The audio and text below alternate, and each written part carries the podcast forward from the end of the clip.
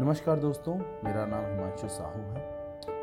और आज जो मैं कविता पेश करना चाहता हूँ कविता कुछ मेरे करीब है और आज हम सब की व्यथा कहती है। शीर्षक है आज़ादी और ये कविता बताती है कैसे हम अपनी आज़ादी से थोड़ा दूर हो गए हैं। तो आइए कविता समझते हैं। एक चाहत सभी की यही कि आज़ाद रहे हम सदा, पर सोने के पिंजरे की चाहत है कि मरती नहीं।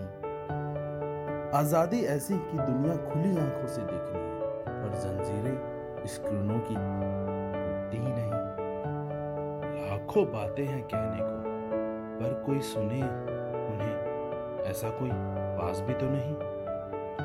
चार इमोजी में सिमट के रह चुकी हैं भावनाएँ, अब किसे अपना कहें? कोई अपना है भी तो नहीं। कैद हैं सब अपने पिंजरे में, पर उसकी सोने की चमक ने आंसुओं को और मुस्कान तो सभी के चेहरे पर खुशी का एहसास किसी में भी तो नहीं।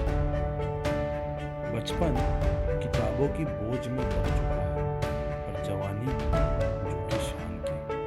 एक आईना ही है जो रोज सच कहता है, पर खुद के आँखों को पढ़ने की तो ख्वाहिशें अब सपने बन चुके सच्चे सपने देखने की हिम्मत ही नहीं जुनून तो किताबों में सोशल मीडिया की जंग।